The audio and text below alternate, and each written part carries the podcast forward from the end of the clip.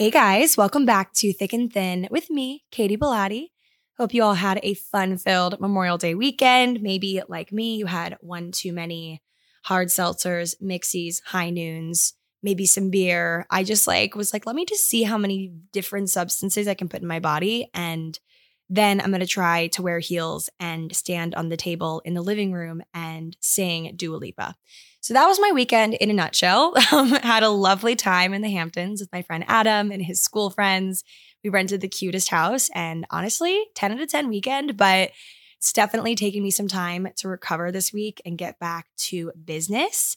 But lucky for me, this week's episode comes from a lot of research this past weekend because today's episode is about the mixed drink, about the cocktail, about the history surrounding these things and the women that inspired them. So I might as well have just stayed in the Hamptons on that table with a drink in my hand because it was just it was research okay? It was all research. I love saying that you know like okay i was like doing this crazy thing but it's just research for my memoir okay um, but anyway, hope you guys had a fun filled weekend. Maybe you too had, you know, a few too many mixies, a few too many spiked seltzers. But even if you did, today's tale will just, it'll interest you because if not for the women I'll be telling you guys about today, women in general wouldn't have one of the most important rights, in my opinion, that we have, which is a lady's right to day drink. And this really shouldn't surprise you if you know anything about women's history, even the slightest bit.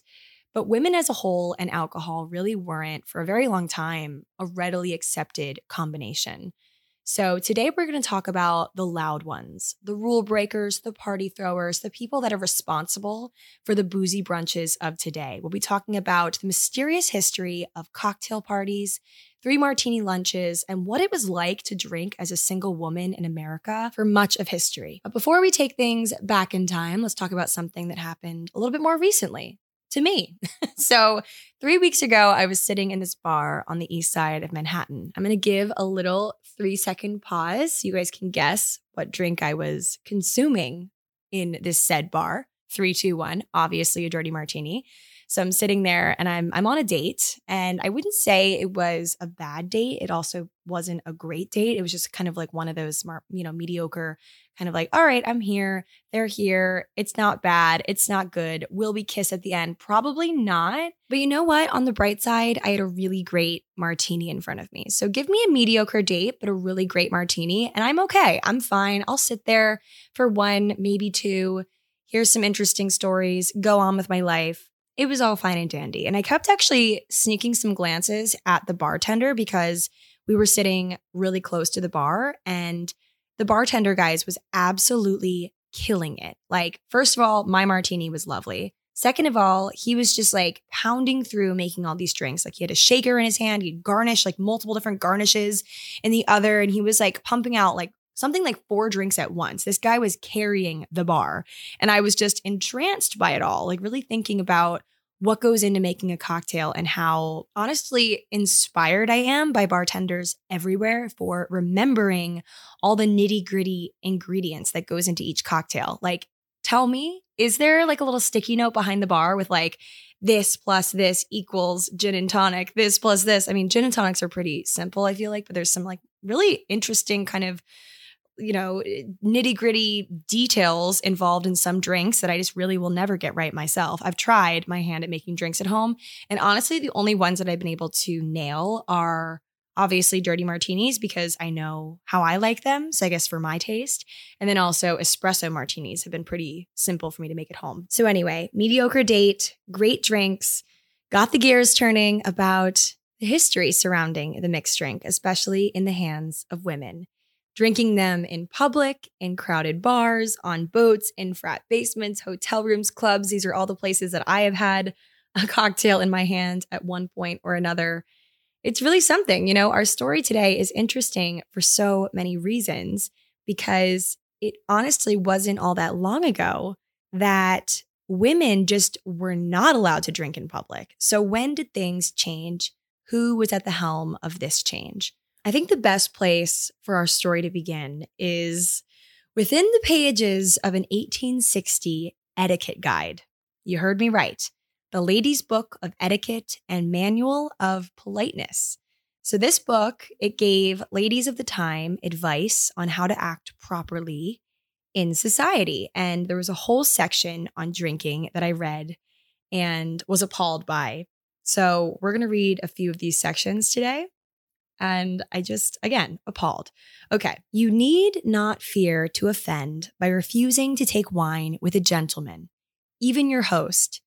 If you decline gracefully, he will appreciate the delicacy which makes you refuse. So, keyword delicacy, because a woman is just so delicate and cute if she refuses wine. Okay. If, however, you have no conscientious scruples and are invited to take wine, bow and merely raise the glass to your lips, then set it down again. You may thus acknowledge the courtesy and yet avoid actually drinking the wine. Okay, so let me get this straight. If you refuse to take wine with a gentleman, even your host, if you decline, he'll be like, okay, this girl is so delicate and so sweet and so womanly. But if you want to take the wine, you take it, put it up to your lips, don't actually drink it and put it back down. And like, okay, wow, you're crazy. Really living life on the edge, huh? Okay, carrying on. No lady should drink wine at dinner, even if her head is strong enough to bear it she will find her cheeks soon after the indulgence flushed, hot, and uncomfortable. And if the room is warm and the dinner is a long one, she will probably pay the penalty of her folly by having a headache all the evening. So I guess we can't tell the women of 1860 about my two martinis a few weeks ago at at dinner on the state, or maybe about the I don't even know how many mixed drinks I had this past weekend because these girls couldn't even have a glass of wine at dinner without scrutiny or a debilitating headache or something. Like, someone get these girls some help. But anyway, so this was published in 1860, but even 100 years later in 1969, a woman's right to drink alcohol in public, especially in daylight hours, was in super rocky territory, which is kind of shocking to me. Like, 1969 doesn't feel like a really long time ago. But things were so different back then. In early February of 1969, a woman named Betty Friedan and 15 other feminists entered the Oak Room of the Plaza Hotel in New York City. Like many other hotel bars and restaurants of the time, the plaza excluded women during weekday lunch hours from noon until 3. And here's the reason why that just infuriates me. Okay, the reason why women were not allowed was so they didn't distract the businessmen from their deal making, which primarily happened, I guess, during lunch hours. Today's episode is brought to you by Angie. Angie has made it easier than ever to connect with skilled professionals to get all your jobs and projects done well. Let me tell you, there's the version of it where you try to do something at home, and then there's a version of it where you have someone help you, you watch them do it the right way, and you go, thank God I didn't try to do that myself. I have fully done things around the home that I think look good, and then a bang in the night, and I wake up to a shelf collapsing, a painting falling off the wall. Like it, I've I've seen it all go south. I own a home, and I can tell you, I know how much work it can take. Whether it's everyday maintenance and repairs or making dream projects a reality, it can be hard just to know where to start. But now all you need to do is Angie that and find a skilled local pro who will deliver the quality and expertise you need. Whatever your home project, big or small, indoor or outdoor, you can Angie that and connect with skilled professionals to get the project done well. Right now, one of my wish lists is I want a bike for my condo in Milwaukee, and I would love to rig it up on a pulley in the ceiling because I have one of those like lofted ceilings. But I'm so scared to try that on my own. Angie has 20 years of home experience and they've combined it with new tools to simplify the whole process. Bring them your project online or with the Angie app. Answer a few questions and Angie can handle the rest from start to finish or help you compare quotes from multiple pros and connect instantly, which means you can take care of any home project in just a few taps. Because when it comes to getting the most out of your home, you can do this when you Angie that. Download the free Angie mobile app today or visit Angie.com. That's A-N-G-I.com. I read this book actually a few years ago called Three Martini Lunch. Or maybe it was last summer that I read this book, but it's called Three Martini Lunch and it's by Suzanne Rindell.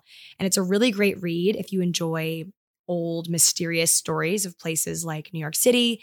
But while researching, I just instantly remembered the concept of this book, um, or the concept that it's named after, which is the three martini lunch. And essentially, a three martini lunch was, well, sounds like my type of heaven, I guess, if I have nowhere to be. Three martinis is definitely an undertaking. But essentially, what it was and what it is A three martini lunch was a luxurious midday activity for businessmen, keyword men. And here's a description from an article published in the 50s. They called it a quote, phenomenon confined to lunchers living in larger cities who either work in the financial districts or belong to the lighter minded of the professions. In an article published by Forbes, they say the three martini lunch was deeply male. This was not the sort of midday meal consumed by, quote, ladies who lunch.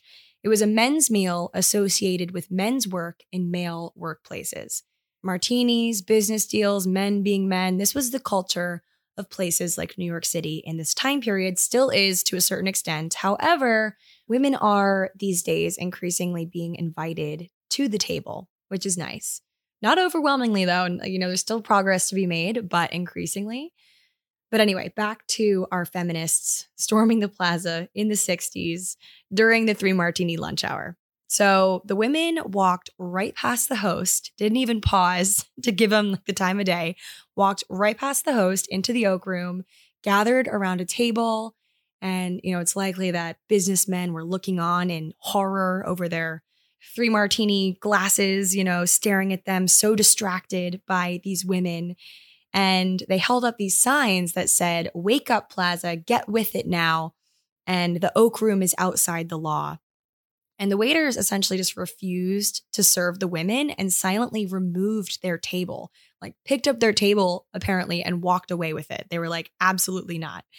And so shortly after the women stormed the plaza, lots of, you guessed it, men had some things to say, some choice words to say about why women shouldn't be allowed in these sorts of environments, like just why it was just not feasible for women to be allowed to drink in the daytime during their lunch hour. According to an article that I'll link called No Unescorted Women Will Be Served by Sascha Cohen, some suggested that women lacked the ability to calculate the check and tip correctly. Are you kidding me? That bar crowds were too rough and boisterous for them, or that male only spaces were sacred, sacred I can't even say this with a straight face. Sacred for politics and sports talk, where men could share, quote, lewd stories or, quote, have a quiet beer and tell a few jokes. And one Connecticut state representative even claimed that a bar was the only place a man could go and, quote, not be nagged. But Betty and her friends made some headway, and soon after they put pressure on the plaza, many similar establishments lifted their daytime drinking rules for women. So we can say a little thank you to Betty for the ladies' right to day drink. But let's take things back a bit. After all, the plaza incident was in the 60s, and don't be fooled. It didn't take women this long to realize that, you know, a few martinis could be fun. So obviously, there was some underground stuff going on. To get the full story, we have to go back a bit further. Let's start with the parties, particularly the exclusive underground ones, because basically everything that eventually catches on as being something cool and exciting starts underground. The true history of America's first cocktail parties can be traced back to one woman in particular. The opposite of the typical soft spoken housewives of the time, a woman named Miss Clara Bell Walsh was a force to be reckoned with. And we can thank Clara for popularizing cocktail parties in America. After all, she did throw the very first one, which we'll get to. So, Miss Clara Bell Walsh was a Kentucky born heiress and socialite. She was born in 1884, raised an only child in Lexington, Kentucky, but her family spent winters in New York City. This was where she attended school, and she ended up spending a lot of her married life in St. Louis, Missouri as well. So she was kind of all over the place. Clara's childhood home, Bell Place, was one of Lexington's largest residencies. And after her father died, she inherited a sizable trust fund. And by the time Clara took control of her trust at just 21, she was a very, very, very wealthy young woman at just 21. In that same year, she actually got married. She married Julius Sylvester Walsh Jr., son of one of St. Louis's chief capitalists and railroad men. It wasn't for love, it was just for business, as Claire's grandfather and father had established the business ties in Missouri with this family years before she was even born. The wedding took place in her childhood home, and apparently, two whole rooms in the estate were filled from floor to ceiling with wedding gifts, including the deed to a farm and a case of silver from her in laws. This might sound super classic for the time, just give you all you need to know about Clara and that's it. But honestly, let's just get one thing clear Clara was anything but conventional for her time. Here's a few examples of just, even at a young age, how Clara was definitely a little against the grain. After her wedding, she climbed into a plain one horse carriage, and an avid horseback rider took the reins herself, not her husband, but she did. She took the reins herself and led the horse through town to stop at a nearby hospital to hand deliver all of the floral bouquets from her ceremony. She took the reins herself, guys. She was a strong woman. This was the early 1900s. So women just like didn't do things like that for themselves in this time period. Also, so her her husband Julius got arrested less than a year into her marriage, which obviously red flag. He was arrested after getting into a fist fight with a railroad conductor, which not really sure how that happened, but Clara did not just sit back and let it happen. She hunted down the mayor, dragged the mayor, guys, into a police station and convinced him to free her husband. Clara was definition of not sitting back and letting her life just happen to her. She definitely was a woman with goals, with things she wanted to do, and she really knew how to get things done. So, naturally, though, she wasn't really happy in this arranged marriage. And she was a super strong willed, independent woman. And so she would eventually just take matters into her own hands and cut her husband off, but not for a little while. First, Clara would fall in love with someone new, or I suppose, someplace new. She would leave St. Louis for New York and become the first resident of, you guessed it, the Plaza Hotel, her next true love. So things in our story are coming a little full circle here, guys. The Plaza Hotel in New York opened its doors in October of 1907, and as soon as they opened the door, Clara moved right in. She was the first name on the register. A man named Fred Sterry was the hotel manager at the time, and he was actually an old friend of Clara's from childhood, hence how she was able to be first in line in the hotel. So, just a few weeks before her death, she actually wrote this article, which I'll have linked and I'll reference throughout the rest of the story. She was a beautiful writer, and so Clara actually, you know, her her words are going to be found throughout this story. So she said, "quote To me, the plaza is an oasis of calm." Dignified elegance right in the center of the most exciting city in the world. Merely by moving through the huge bronze torches at the entrance of the plaza, I can partake in the fast moving, stimulating world outside. When I want to withdraw and rest, I accomplish this by simply stepping back into the peaceful haven of what I think is the best hotel in the world. In 1923, Clara did something pretty shocking for the time. She filed for divorce from her husband, Julius. And listen up, this is the most legendary part. After the divorce in 1923, she actually referred to her husband, Julius, as deceased, although many accounts I found online said he actually died in 1929. So either our girl Clara was quite petty, or perhaps he really did die in 23. I'm not really sure. But anyway, she was like, My husband's dead. I don't need him. And she didn't even miss a beat in her social calendar after her divorce. Mind you, again, this is the 20s. It was not extremely acceptable to be a divorced person, let alone to do the divorcing. So, again, Clara, a little bit different. So, Clara's daily routine in the city was pretty enviable back then and certainly now. She was gifted in horseback riding, as I said, and she would ride her horse out in Central Park each morning. In the afternoon, she would invite over her posse, which included big names from Broadway, spanning even into the realms of famous world wrestlers and politicians alike. Clara had three distinct hobbies horseback riding, cocktail drinking, and entertaining. She was definition of the independent woman. A wealthy divorcee, she was afraid of very few things, especially controversy, as she regularly disregarded the rules of the plaza by welcoming prominent minority figures and friends to her suite, let alone just partying, especially during times of prohibition and just completely disregarding any rule the plaza had. She was just like, you know, with a wave of the hand inviting all these people to her seventh floor suite in the hotel. And at nighttime, she threw legendary parties with upwards of 200 guests each night. If only the walls of her hotel room could talk, I'm sure they would have a lot to say, a lot of wild things, a lot of wild stories to tell. And her residency within the plaza became a well known place of refuge, especially as many of the parties took place during Prohibition era, which started in 1920. So people went there to drink under the table. But as I said earlier, I didn't just make this up. Clara did throw the very first cocktail party in published history. And this was back in 1917. And there's this clipping that I have from the Tacoma Times, which was published on April 17th, 1917, about the first string of cocktail parties that Clara threw back in St. Louis. I'm going to read it to you. So it says positively, the newest stunt in society is the giving of quote cocktail parties. The cocktail party is a Sunday matinee affair which originated here. Mrs. Julius S. Walsh, so Clara, a leader in social activities, is responsible for the innovation. the innovation, guys. Mrs. Walsh introduced it last Sunday with the first cocktail party in society's history. Invitations were issued to 50 people. The guests were divided into two classes those who went to church in the forenoon and those who devoted their time to a motor promenade of the boulevard. Unclear what that means. Then at high noon, they gathered at the Walsh home on Lindell Boulevard. The party scored an instant hit. Mrs. Walsh's home is equipped with a private bar.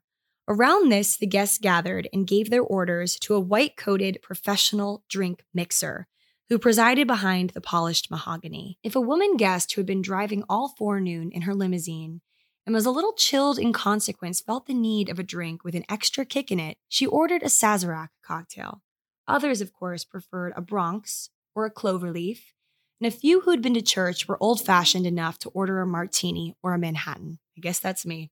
And as long as the professional drink mixer, love they're calling the bartender a professional drink mixer. I guess bartender wasn't a word in 1917, but okay, the article continues.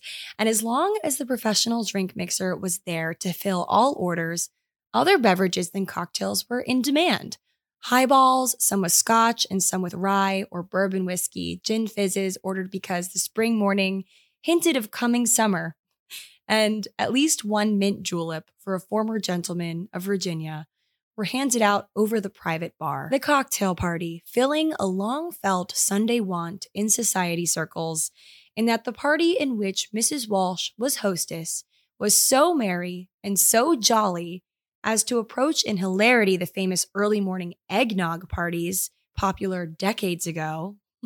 eggnog parties, so old, so old fashioned, is vouched for by the newspapers. In the meantime, Mrs. Walsh, because of her innovation, has become more of a social celebrity in St. Louis than ever.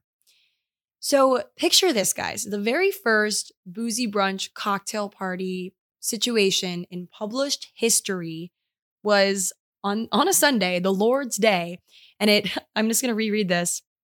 It filled a long felt Sunday want in society circles. So basically what they're saying here is like people went to church and they wanted to like get drunk afterwards. Essentially these men and women of society, these rich people in St. Louis and I guess kind of all over had this deep rooted desire to get the the friends together, get everyone together in this rich person's house and pour up some drinks, see what happens. Like that's kind of what they were all striving to do.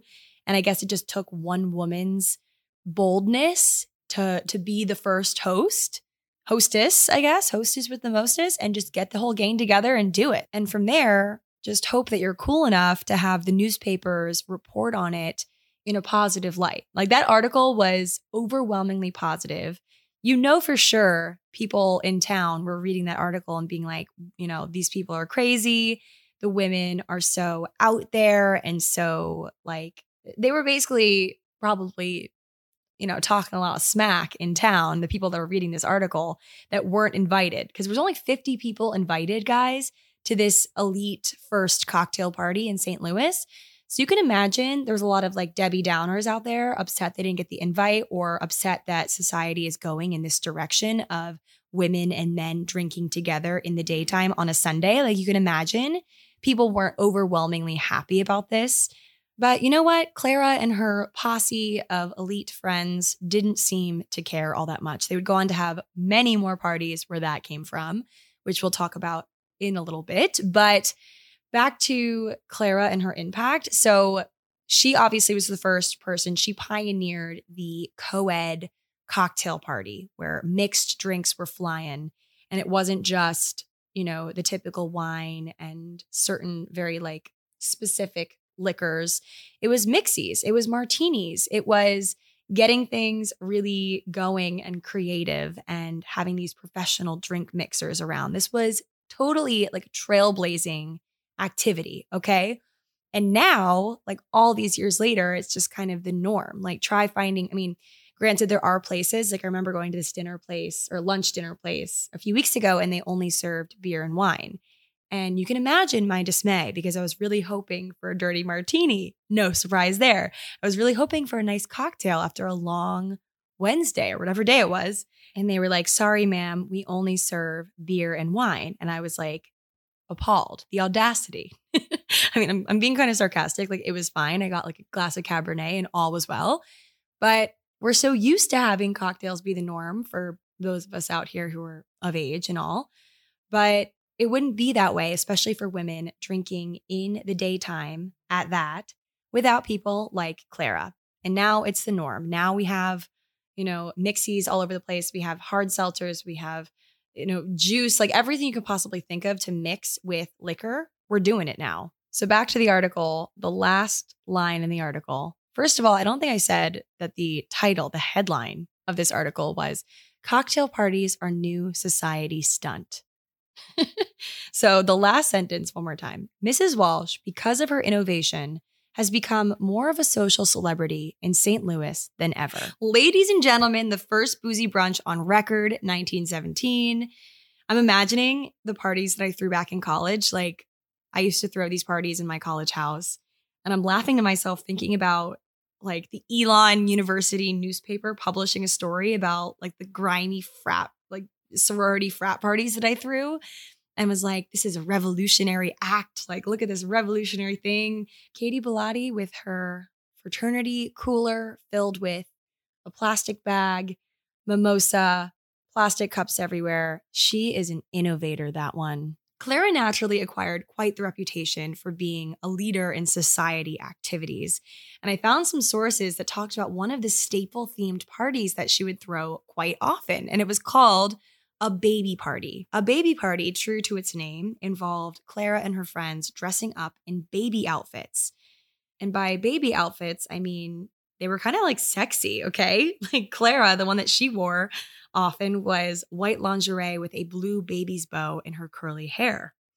According to a source that I found, guests had to maneuver through an obstacle course, climbing up a ladder and sliding down a board. So, kind of like a slide, I guess, like a playground slide, to reach the bartender who served them martinis in a baby bottle. After this string of St. Louis parties, Clara set up shop in the plaza, and over the years, she hosted thousands upon thousands of guests for private parties in her suite. A newspaper clipping from the time said this of Clara, quote, "The famed Clara Belle of Kentucky, who knows more about horses than any other woman in America and so much about society that society wishes she would be stricken with a loss of memory."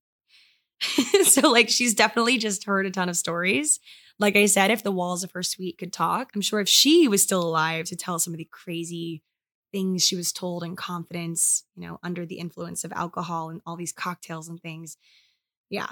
So I'm sure a lot could be said. If you've ever seen Breakfast at Tiffany's, I kind of equate Clara's Plaza Hotel parties in my mind to be a bit similar to Holly Golightly's like packed apartment party if you YouTube a video of it or if you know the movie well, it's the one where I mean, I have like a distinct memory of this drunk woman like laughing and crying to herself in the mirror, like as she's drinking. She's like, there's like a distinct scene from that.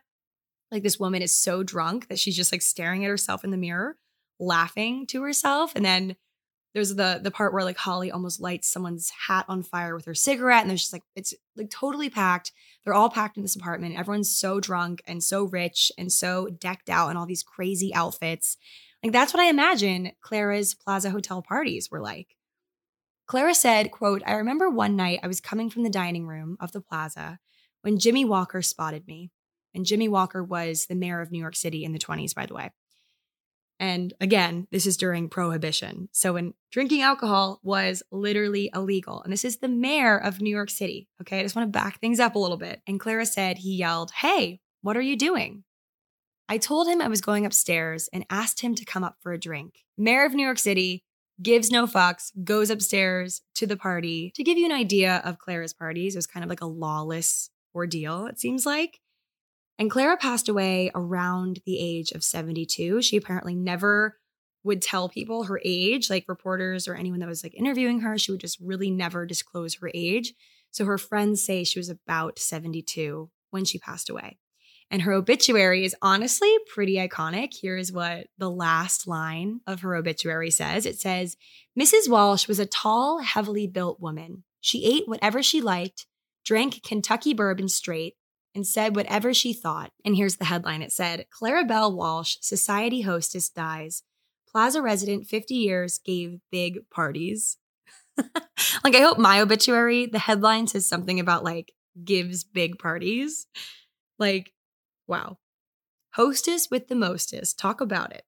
So let's talk timeline for a second. So Clara gave the first boozy brunch, first cocktail party in 1917. And then it was kind of bad timing because prohibition hit in the 20s, although it obviously didn't really put a damper on her parties. But while prohibition wasn't amazing PR for day drinking, especially day drinking with women, it certainly didn't stop our girl Clara from throwing these booze fueled ragers in her plaza suite.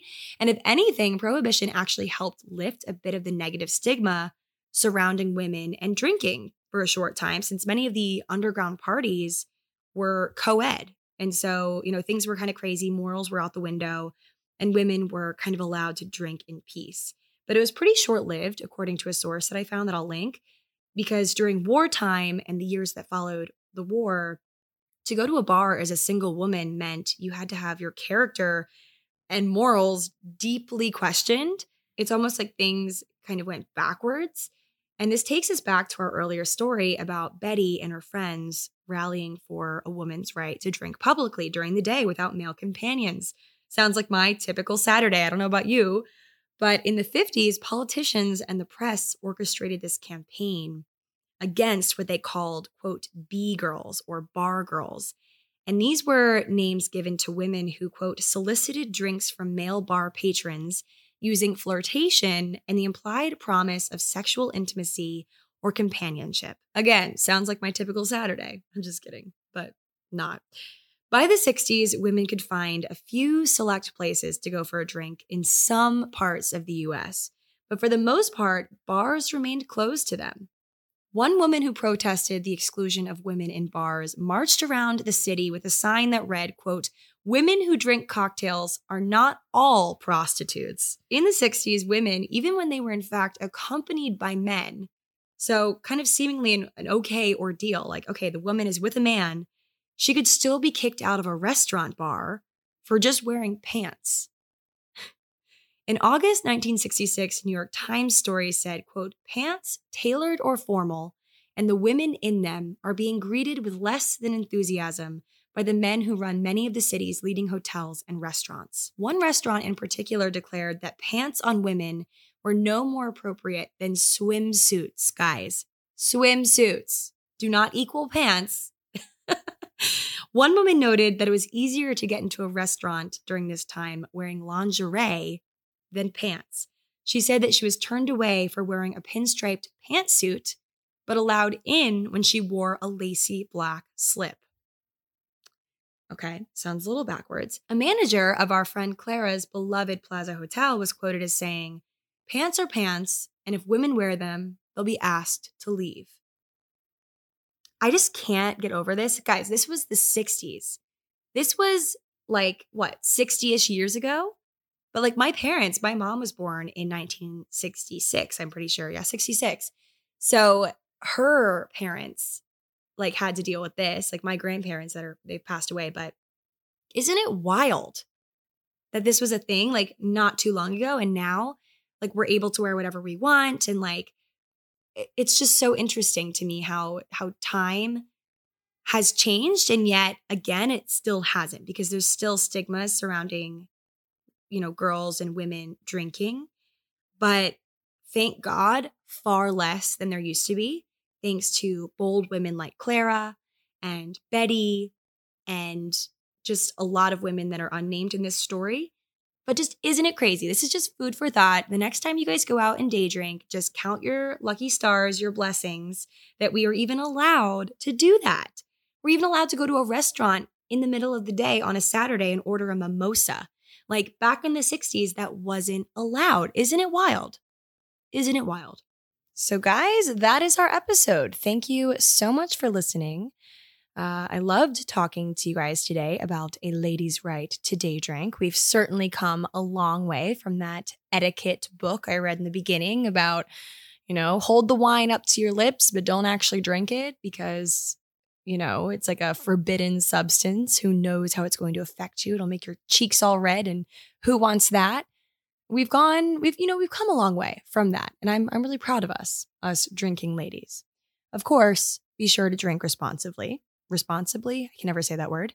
Um, it kind of goes without saying. But yeah, cheers, everyone. Thanks for listening. Hope you guys enjoyed this episode. And I will talk to you all next week. Bye.